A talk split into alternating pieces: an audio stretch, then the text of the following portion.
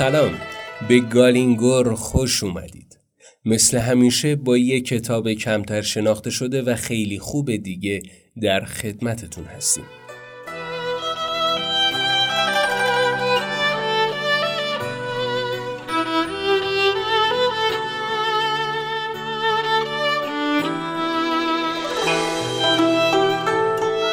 امروز با هم به کره سفر می‌کنیم. بعد هم همراه یه خانواده کره به ژاپن مهاجرت می‌کنیم. اما نه کره پیشرفته که توی فیلم ها و سریال های امروزی می‌بینیم یا ژاپنی که دائم با پیشرفتاش دنیا رو شگفت زده می‌کنه. مقصد ما کره و ژاپن قرن بیستمه.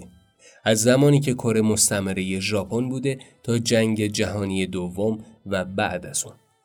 با پاچینکو با چند نسل از یه خانواده همراه میشیم و به مرور با فرهنگ، تفکرات سیاسی، مذهب و بخشی از تاریخ مردم کره آشنا میشیم. حتی می‌تونیم به همراه شخصیت های داستان کمی طعم استعمار، مهاجرت، فقر و سختی های جنگ رو هم بچشیم.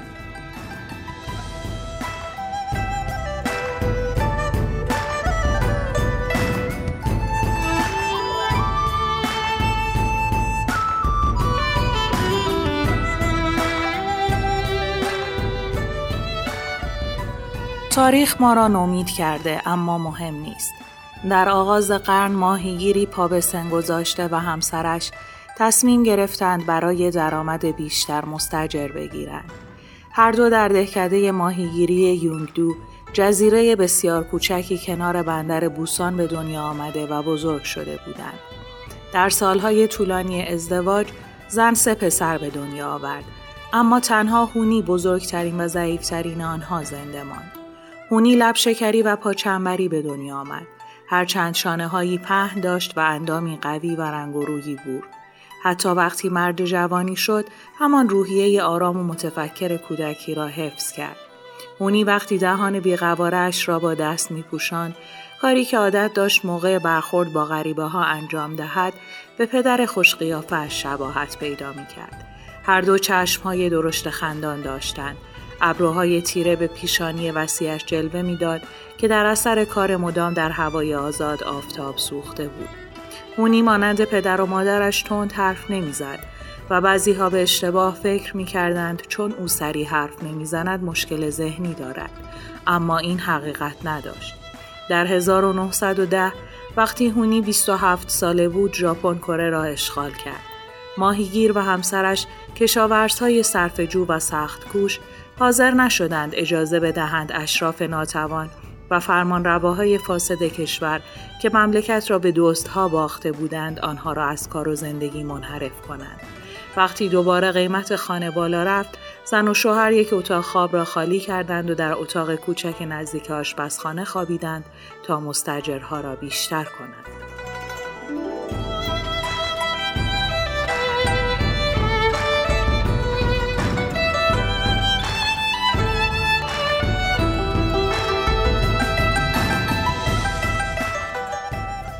بعد از اینکه امپراتوری ژاپن بر امپراتوری روسیه پیروز شد کره مستعمره ژاپن شد. در طی این مدت کره و مردمش تحت زورگویی و ستم سالاری ژاپنی ها قرار گرفتند. اما کره هیچ وقت محدودیت های ژاپن را قبول نکرد. به طوری که در طی 45 سال ائتلاف کره ها 25 شورش گسترده و 11 شورش سطحی در سئول، پیونگیانگ، دائگو، پوسان و اینچون ژاپن را تحت تأثیر قرار داد. شورش های کره در سلطه ژاپن به حدی بود که در سال 1919 حکومتی در پیونگیانگ به عنوان دولت در تبعید کره پدید آمد که هدفش بیرون کردن ژاپنی ها از کره بود. سرانجام در سال 1945 ائتلاف دولت موقت کره به همراه نیروهای شانگهای در چین موفق به بیرون کردن ژاپنی ها از تمام شبه جزیره کره شد. سه سال بعد یعنی در سال 1948 در طول جنگ سرد شوروی در شمال و آمریکا در جنوب شبه جزیره کره مستقر شدند و این منجر به جدایی کره از نوار مدار 38 درجه و به وجود آمدن جمهوری خلق کره شمالی و جمهوری دموکراتیک کره جنوبی شد. بیش از پنجاه سال از استعمار کره توسط ژاپن میگذره اما در کره جنوبی و کره شمالی هیچگاه ژاپن به عنوان دوست دیده نمیشه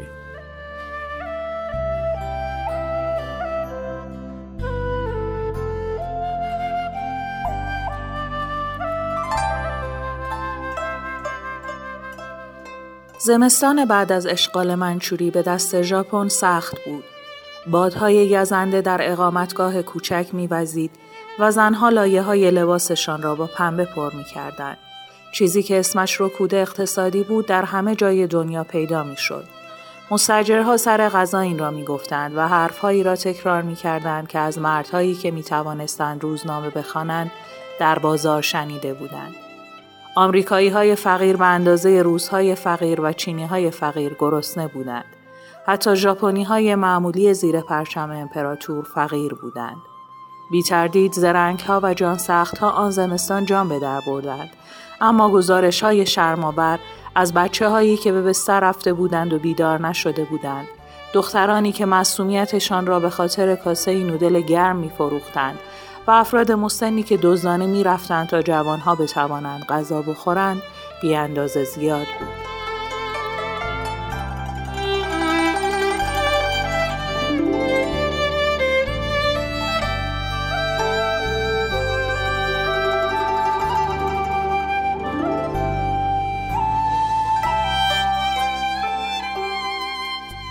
جنگ جهانی دوم از سال 1939 شروع شد و تا سال 1945 ادامه داشت. بیشتر کشورهای جهان از جمله قدرت‌های بزرگ در این جنگ شرکت کردند و کم کم در قالب دو اتحاد نظامی در برابر هم قرار گرفتند. دسته اول متفقین و دسته دوم نیروهای محور بودند. در دسامبر 1941 ژاپن یک یورش ناگهانی به آمریکا کرد که باعث شد آمریکا بلافاصله به ژاپن اعلام جنگ کنه که با حمایت بریتانیا همراه شد. بعد از اون نیروهای محور اروپا هم با اتحاد ژاپن به آمریکا اعلام جنگ کردند. دستاوردهای ژاپن در یورش به آمریکا باعث ایجاد این احساس در آسیا شد که آسیا از تسلط غرب خارج شده. جنگ بین چین و ژاپن هم بخشی از جنگ جهانی دوم بود. در سالهایی از این جنگ گسترده چینی ها از کشورهای انگلیس، شوروی و آمریکا کمک دریافت می کردند.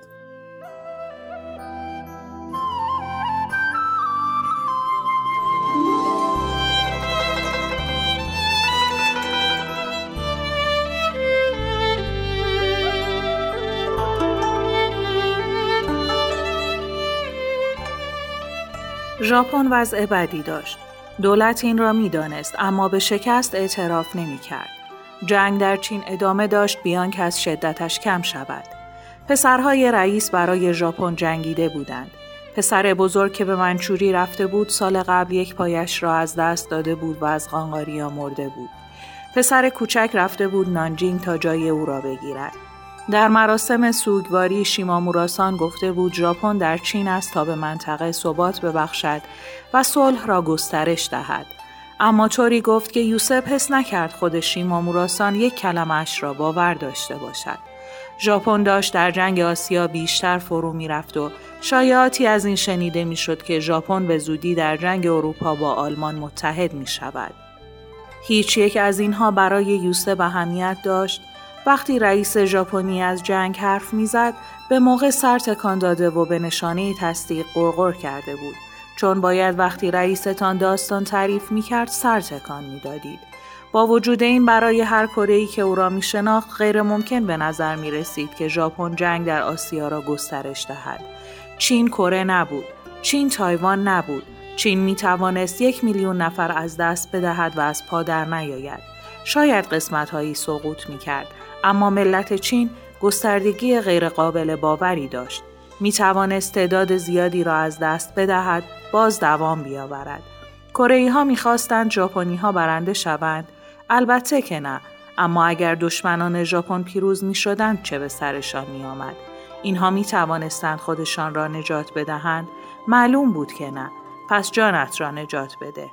این چیزی بود که کره ها باور داشتند. خانوادت را نجات بده. شکمت را سیر کن. حواست را جمع کن و به آدم های با مسئولیت بدبین نباش.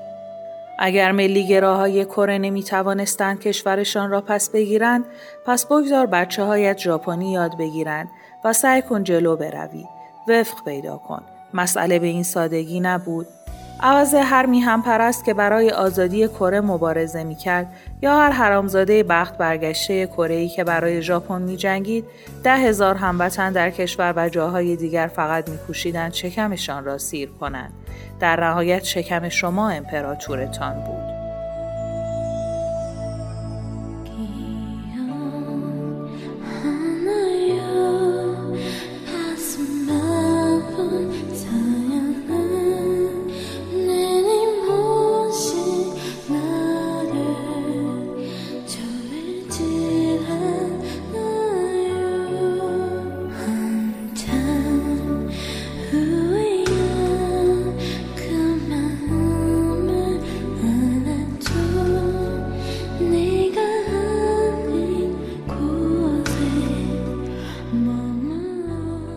کتاب پاچینکو در ژانر تاریخی نوشته شده. متن بسیار روانی داره و داستانش اونقدر گیرا هست که دلتون نخواد اونو زمین بذارید. همونطور که گفتم پاچینکو روایت زندگی چند نسل از یه خانواده است و طبیعتا اسامی زیادی در اون به کار رفته. اما اضافه شدن شخصیت ها به مرور زمان و همینطور نحوه توصیف اونها باعث میشه که به راحتی همه رو به خاطر بسپارید نویسنده با بیان بعضی جزئیات و مکالمات لابلای سطرهای این هماسه خانوادگی فرهنگ کره رو هم گنجونده. در بخش های زیادی از کتاب به روابط اعضای خانواده با هم به خصوص حفظ ارتباط بین نسل های مختلف پرداخته شده و این نشون دهنده اهمیت خانواده در فرهنگ کره هست. یه نکته خیلی مهم تو کتاب پاچینکو قابل باور بودن داستانه. خبری از اتفاقات محیر العقول تو کتاب نیست و شما به راحتی از همون صفحات اول با داستان کتاب همراه میشید. شخصیت های کتاب آدمایی معمولی هستند که درگیر جنگ و مهاجرت و قحطی میشن ما تو این کتاب حتی شاهد مرگ شخصیت هایی هستیم که به خوبی با اونها ارتباط برقرار کردیم و کشتن این شخصیت ها شجاعت نویسنده رو نشون میده. چرا که طبق گفته خودش مرگ هر شخصیت دل خودش رو هم میشکسته. همچنین توی این کتاب زنها نقش خیلی پررنگی دارن. از نقش اونها در خانواده تا تلاش برای کسب درآمد در سختی های جنگ و استعمار و قحطی در این کتاب روایت شده.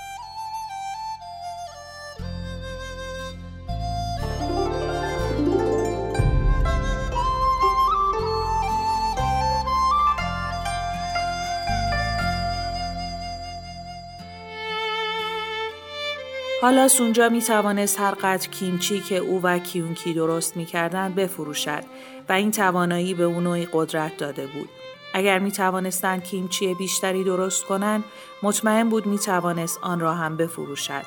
اما تخمیر به زمان نیاز داشت و یافتن مواد درست همیشه امکان پذیر نبود. حتی اگر سود مناسبی می بردن، قیمت کلم می توانست هفته بعد بالا برود یا بدتر از آن ممکن بود اصلا پیدا نشود. وقتی کلم در بازار نبود تروب خیار سیر یا پیازکوهی را ترشی میانداختند و گاهی کیونکی هویج یا بادمجان را بدون سیریا رو به فلفل قرمز ترشی میانداخت. چون ژاپنی ها این ترشی ها را ترجیح می‌دادند سونجا تمام مدت به زمین کشاورزی فکر می‌کرد. باغچه آشپزخانه کوچکی که مادرش پشت خانه داشت حتی وقتی مهمانهای اقامتگاه دو برابر آنچه می‌دادند غذا میخوردند تأمینشان می‌کرد. قیمت مواد غذایی تازه مدام بالا می‌رفت و کسانی که کار می‌کردند از عهده هزینه بیشتر مایحتاج اساسی بر نمی آمدند. این اواخر بعضی از مشتری ها یک فنجان کیمچی می‌خواستند چون نمی توانستند پول یک کوزه را بپردازند. اگر سونجا کیمچی یا ترشی نداشت چیزهای دیگری میفروخت. سیب زمینی شیرین یا بلوط کباب می‌کرد یا بلال میپخت. حالا دو چرخ دستی داشت و آنها را مثل واگن‌های قطار به هم وصل کرده بود. یک چرخ با منقل زغالی ساز و یکی هم برای ترشی ها. چرخ دستی ها بیشتر جای آشپزخانه را می گرفتند چون از ترس دوست ها باید داخل خانه نگهشان می داشتند. سود را به طور مساوی با کیونکی تقسیم می کرد و هر یک سن را که می توانست برای مدرسه بچه ها و برای حق عبور و رفتن به خانه کنار میگذاشت تا شاید مجبور به رفتن شوند.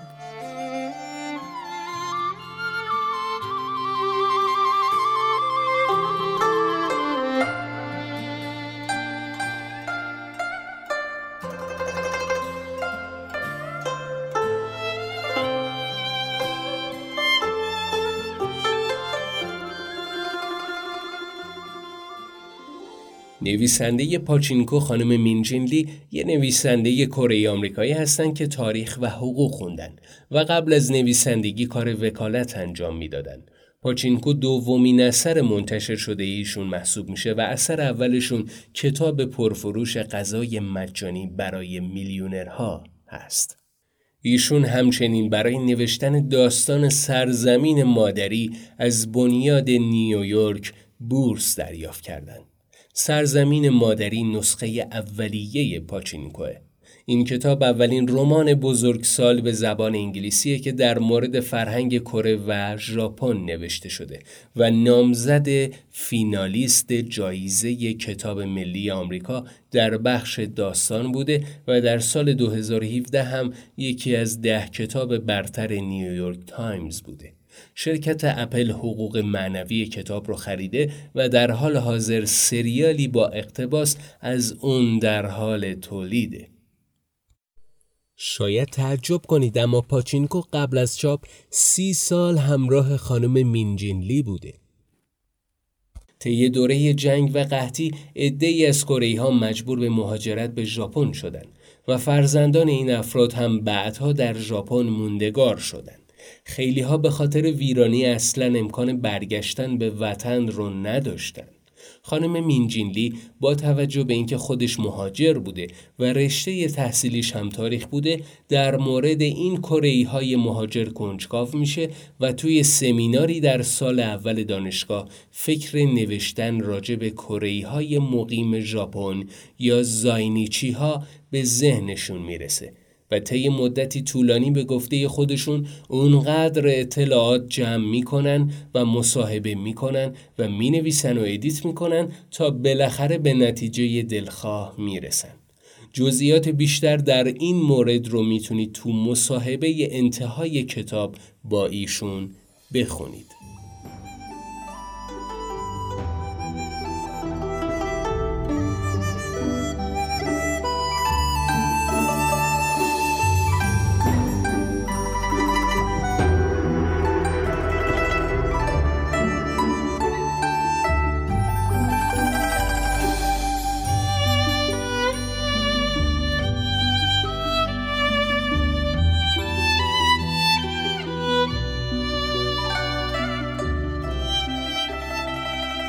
ما داریم برمیگردیم به وطن. یوسف این را گفت و چشمهایش را بست. پیونگیانگ در کنترل روس هاست و آمریکایی ها بوسان را در اختیار دارند. می‌خواهی به آنجا برگردی؟ یوسف گفت برای همیشه به آن حال نمیماند. آنجا گرسنگی می‌کشید. از ژاپن خسته شدم. چطور می‌خواهی برگردی پیونگیانگ یا بوسان؟ تو حتی نمی‌توانی طول این مزرعه را هم طی کنی. شرکت حقوقم را بدهکار است به اندازه کافی که خوب شدم برمیگردم ناگاساکی و حقوقم را می‌گیرم آخرین بار که روزنامه خواندی کی بود هانسو از صندوق یک دسته روزنامه کره و ژاپنی را بیرون کشید که برای کیم آورده بود دسته روزنامه ها را کنار تشک یوسف گذاشت یوسف به روزنامه ها نگاهی انداخت اما حاضر نشد آنها را بردارد. پولی در کار نیست. هانسو آهسته با یوسف حرف می‌زد. انگار او بچه باشد. شرکت هرگز به تو پول نمی دهد. هرگز هیچ سندی از کار تو وجود ندارد و تو نمی توانی ثابت کنی.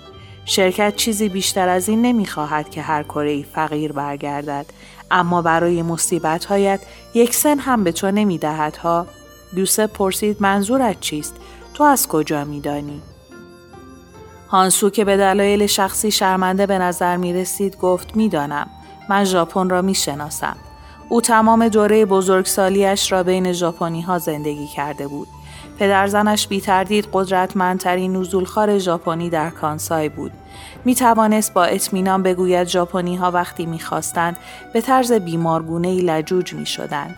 در این حالت درست مثل کره ها بودند با این تفاوت که سرسختی آنها ملایمتر و سختتر قابل شناسایی بود. میدانی پول بیرون کشیدن از ژاپنی ها چقدر سخت است؟ اگر نخواهند پولت را بدهند هرگز نمی‌دهند. داری وقتت را تلف می کنی. بدن یوسف گرم بود و میخوارید. هر روز عوض یک کشتی پر از احمقهایی که می‌خواهند به وطن برگردند و به طرف کره می‌روند دو کشتی پر از پناهنده برمیگردد چون آنجا چیزی برای خوردن نیست کسانی که یک راست از کره آمدند حتی از تو هم درمانده ترند برای نان یک هفته مانده کار می کنند. زنها بعد از دو روز گرسنگی یا اگر مجبور باشند شکم بچهشان را سیر کنند بعد از یک روز خودفروشی می کنند.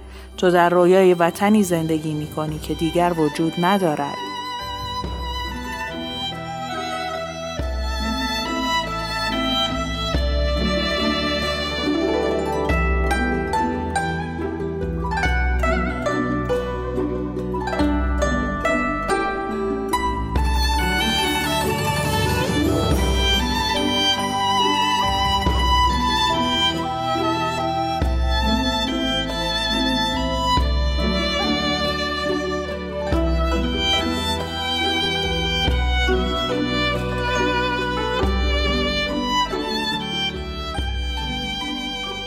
حالا چرا پاچینکو؟ اصلا پاچینکو یعنی چی؟ پاچینکو یه نوع بازی پینبال عمودیه که تو ژاپن به شدت معروفه و طرفدارهای زیادی داره. پاچینکو نوعی قمار محسوب میشه اما با روش قانون ممنوعیت قمار تو ژاپن رو دور زده. درآمد این بازی به شدت بالاست و مثلا در سال 2015 در ژاپن حدود 190 میلیارد دلار آمریکا درآمد داشته. ژاپنی های بومی پاچینکو را راه اندازی کردند اما بعد از مدتی اقلیت های کره اداره سالن های پاچینکو را به دست گرفتند. نویسنده ی کتاب خانم مینجینلی در این مورد توضیح میدن که تقریبا هر آدم کره ژاپنی که در ژاپن زندگی می‌کنه به شکلی ارتباط تاریخی یا اجتماعی با پاچینکو داره. پیدا کردن شغل در ژاپن برای کره ها که از نظر ژاپنی ها نژاد پست محسوب می شدن کار خیلی سختی بوده و پاچینکو از معدود کسب و کارهایی بوده که کره ها می‌تونستن توش استخدام بشن و درآمد داشته باشن. هرچند که به طور کلی ژاپنی ها به افرادی که در این بازی دخیل بودن نگاهی همراه با شک و دشمنی داشتند. پاچینکو برای نویسنده استعاره ای از تاریخ کره ها در ژاپن مردمی که به ظاهر در نبرد جهانی گیر افتاده بودند که می بردند و برای جون زندگیشون تلاش می کردند.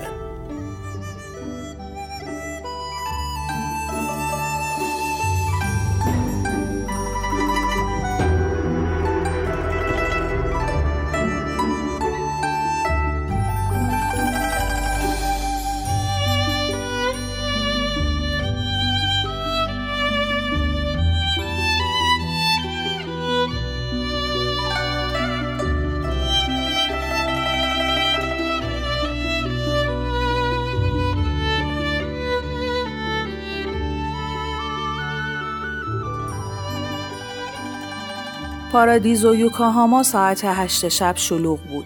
سر و صدای زنگ های کوچک، دینگ دینگ چکش های کوچک روی گوی های مینیاتوری فلزی، بوق ها و خاموش و روشن شدن چراغ های رنگی، فریادهای خوش آمدگویی از ته گلوی کارکنان چاپلوس برایش مثل تسکین موقتی بر سکوت دردناک توی سرش بود. هاروکی حتی به دودهای چرخان و غلیظ تنباکوی بالای سرش اهمیت نمی‌داد که مثل لایه ای از مه بالای سر بازیکنان نشسته در برابر ردیف پشت ماشین های عمودی زنده ما معلق بود. همین که قدم به سالن گذاشت مدیر ژاپنی به سرعت به سوی او آمد و پرسید چای میل دارد یا نه. بوکوسان در جلسه ای با فروشنده ماشین بود و قول داده بود کوتاهش کند. هاروکی و موزاسو هر شب پنج شنبه یک قرار شام همیشگی داشتند و هاروکی دنبال او آمده بود. گفتنش عادلانه بود که تقریبا هر کسی در سالن می‌خواست با قمار پول اضافه در بیاورد. اگرچه بازیکنان برای فرار از سکوت ترسناک خیابانها که تعداد اندکی سلام می‌گفتند به آنجا می آمدند. برای دوری از خانه های بدون عشق که همسران به جای کنار شوهرها پیش بچه ها می خوابیدند. برای فرار از های قطار بیش از حد داغ ساعت شلوغی جایی که هل دادن دیگران عیبی نداشت. اما حرف زدن با غریبه ها عیب بود. وقتی هاروکی جوان تر بود چندان اهل بازی پاچینکو نبود. از وقتی به یوکوهاما کوچیده بود به خودش اجازه می‌داد اینجا کمی استراحت کند. خیلی زود چند هزار ین باخت. بنابراین یک سینی دیگر توپ خرید. هاروکی در مورد ارسیش بی ملاحظه نبود. اما مادرش آنقدر پسنداز کرده بود که حتی اگر هم اخراج می شد و خیلی می باخت باز کافی بود. وقتی هاروکی می توانست برای نیازهای خود به مردهای جوان پول بدهد می توانست دست و دل باز باشد. بین همه پلیدی ها پاچینکو بدی کوچکی به نظر می رسید.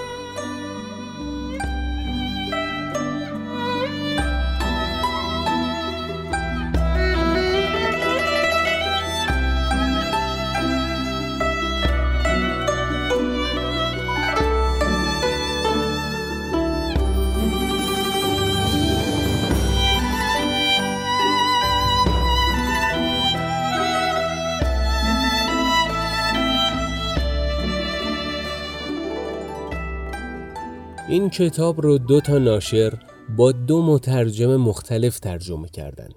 نشر اختران با ترجمه خانم منصوره وحدتی احمدزاده و نشر هیرمند با ترجمه خانم گیتا گرکانی. ما توی این قسمت مورد دوم یعنی ترجمه خانم گرکانی رو بررسی کردیم. خانم گرکانی رو توی قسمت دوم گالینگور هم با کتاب انسانها معرفی کردیم. یادتون نمیاد؟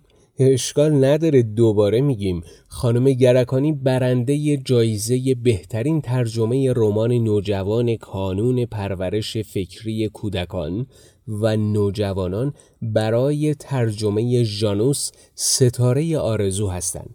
و رمان فصل آخر ایشون هم در جشنواره پروین اعتصامی برگزیده شده. ترجمه ایشون از پاچینکو بسیار روان و جذابه. در ضمن اگر به زبان کره ای علاقه مندید ترجمه این اثر براتون جذابیت دوچندانی خواهد داشت چون مترجم به سبک نویسنده پایبند مونده و بعضی جاها از کلمات کره استفاده کرده که البته تو پاورقی ترجمه اونها نوشته شده.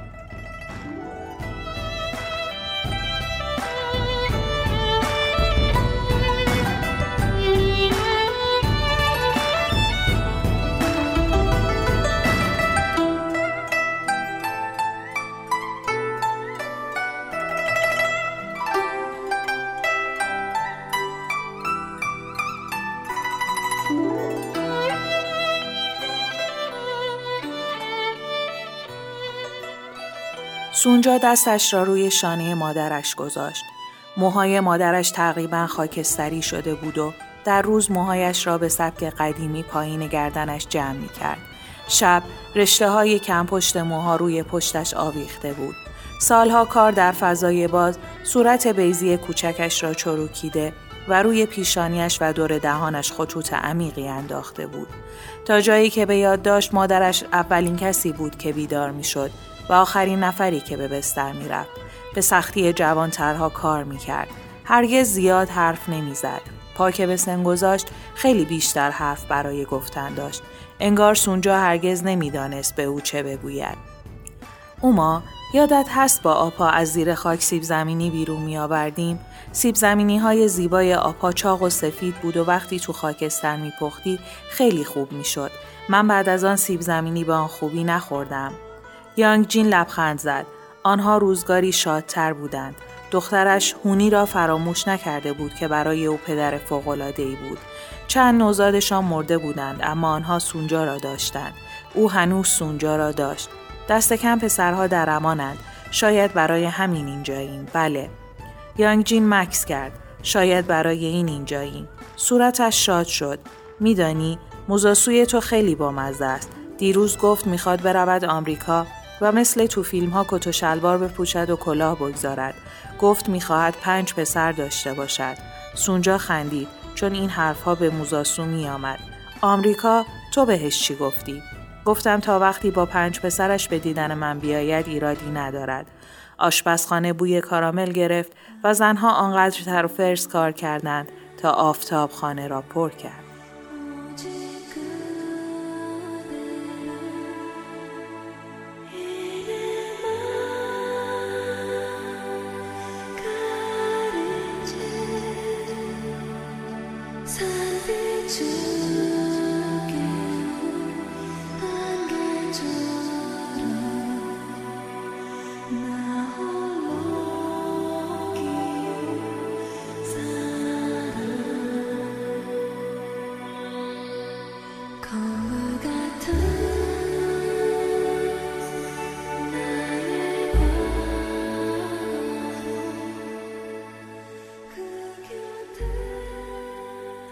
این بود کتاب پاچینکو یه داستان تاریخی که می‌تونید به راحتی باهاش ارتباط برقرار کنید.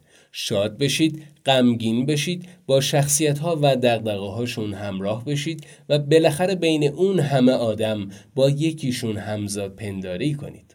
امیدوارم شما هم این کتاب رو بخونید ازش لذت ببرید.